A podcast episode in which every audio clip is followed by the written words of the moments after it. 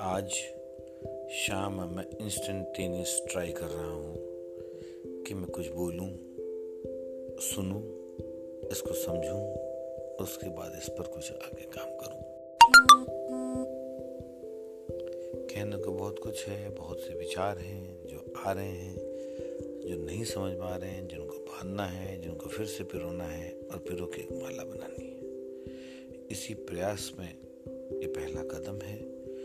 आज मैंने लिया है और इसके बाद इसमें मैं आगे बढ़ना चाहता हूँ।